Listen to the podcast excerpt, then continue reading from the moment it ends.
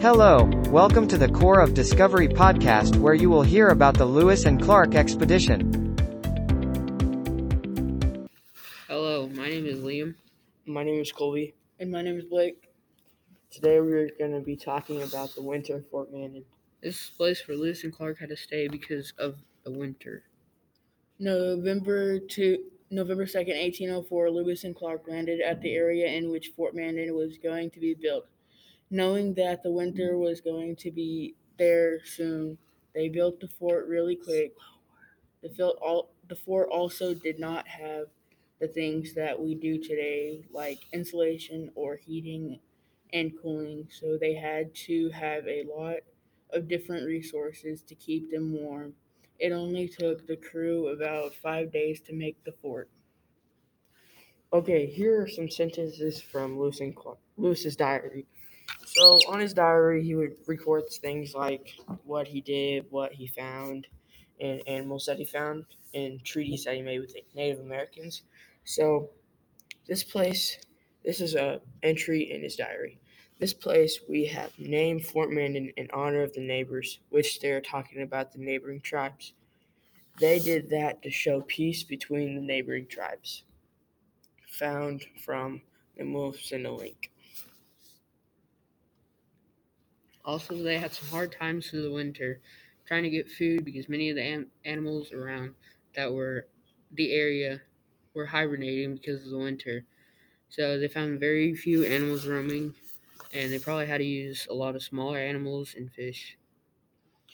So during February 3rd, 1805, after they woke up, the morning they realized that the boats were, are trapped in the ice and they don't have tools to get them out. About 21 days later, on February 24th, 1805, Lewis and Clark and the group, now about 21 days later, were finally going to attempt to free the boats by sawing out the ice around the boats so they could attempt to pull it out with some help from Mandan tribe. They were able to get out of the first boat on the 23rd and then the rest on the 24th.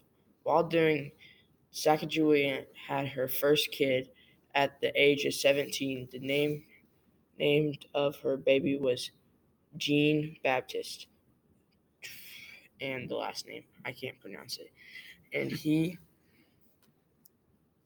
was the only He was not the only child. he was not the only child she had, and she had another which was a girl, and her name was Lizzie. Um, November 3rd uh, was one of the days that they actually had to send out hunters for food because that's the day after they uh, made it to where the area that they were going to build Fort Mandan at. So they had to get some food before anything so that they made sure that they had food and energy. Um, on the 24th, they continued building the Fort Mandan. They use 16 foot beams, which probably took everybody to help. And yeah, So, covering this topic on today, so we are going to be talking. Just we just cover most of the stuff we're going to be talking about. So we'll cover it on our opinions now. What our opinions on this is that I think that they should have got out the boats before the ice came and froze, so they could have had that much labor in. Isn't that what you think, Liam? yeah, I agree with that because then you'd use then people use more energy and then they want more food, and you waste more food on that. Also, we need to talk. We need to cover the topic of how Sacagawea had her baby in this place. It was really hard while they were in the cold winters of Fort Mandan. Yeah. What do you think about that topic, Liam? Uh, I don't know. It probably was really hard too because, for one, trying to keep the baby cold after and during the winter, which probably made it really hard because it has so such a small body and it can't probably provide enough heat for itself. So, what I think is that he probably it was probably pretty hard for them because they didn't really have any doctors with them on the journey. So they couldn't really, they had to do it all by really what they knew, which was probably pretty tif- difficult. Also, they had a, there's probably a lot of diseases out there. They didn't have the right equipment to get the baby and cut the umbilical cord and all that. So another topic on November third, eighteen oh four. Today we we sent out six hunters, twenty to thirty miles down the river, and hard to get food. So they went down to hunt elk and moose and all that up there. So Probably they could, rabbits, rabbits, ferrets. They were sent there designated hunters to get all the food for us. Uh, they probably had to use like the boats to bring them back, which is probably hard because they had to go back upriver, and there's probably current at the time. And deer, elk, moose are pretty heavy, so probably took them a while to get back up the stream. Yeah. So another very controversial topic on Winter Fort Mandan is that some people some people believe that the Mandan tribe um kind of attacked them during their stay and broke the peace. Don't you think Well, that, Liam? No, Some it sort- wasn't the Mandan tribe. It was another tribe that actually attacked them. I don't remember the reason why, but uh, they did attack them. And the night, they I don't think they ever hurt anybody or killed because Oh, I- there's only one I figured, death. I know the reason why. The reason why is because when they sent those hunters up 30 to 20 miles, they crossed their they crossed the borders of the different tribe and that made them mad so they were using their hunting grounds and they got mad and then they attacked them. That, But no fatal good reason. deaths in Yeah. uh, attacking. So that's good. what do you think about that, Blake? Um, it's good that they didn't die because they'll have more like men to like hunt and like and get more food for so they can stay warm. Something that they wore during the winter at Fort Mandan was the women will wear long deerskin dresses, which probably was thick enough that it could keep them warm. And the men would wear long leggings made out of leather and buckskin shirts. Also, they hunted buffalo for their hide and they would use them as Like- robes during the really really cold times. Yeah, not really close though. They'd kind of like make a blanket out of them and they'd wrap around their like selves like a poncho kind of. And everybody everybody wore moccasins just like all the Indians did because they are a better outdoor shoe and they have more comfort and they can keep your feet warm for a really long time. I agree with that. Also, so what happened during it?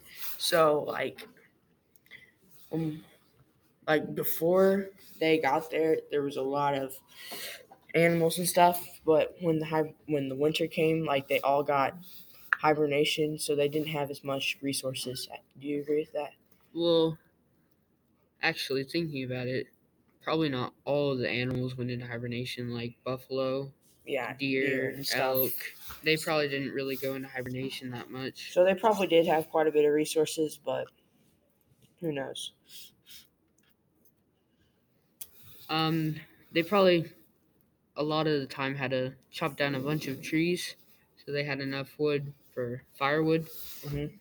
They probably had some type of fire in the middle of their camp where everybody could go, Yeah. and they probably had a spot where they had a fire that they could cook on. Also, Also, do you think while they were there, they made a greenhouse or gardens, or planted winter? plants? possibly.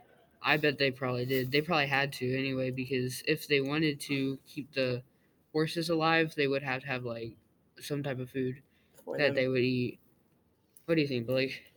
Uh, they would have they would have had to like make a garden because if they don't have like vegetables or something, it's not enough protein, and they could like get not really sick, but like They wouldn't get enough like healthy things. yeah, Also, do you guys think they got their water from the ice they chopped off pieces of ice and melted them down, or do you think they just went to the river and got water?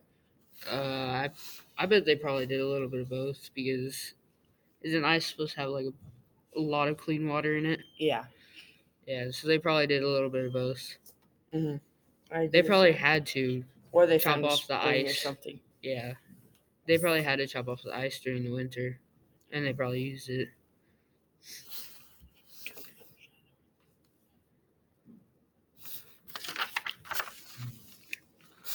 Uh,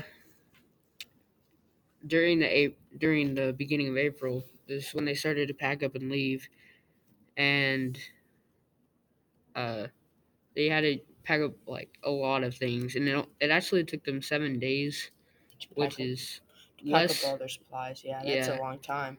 which is actually uh, the less amount of time that it took them to build.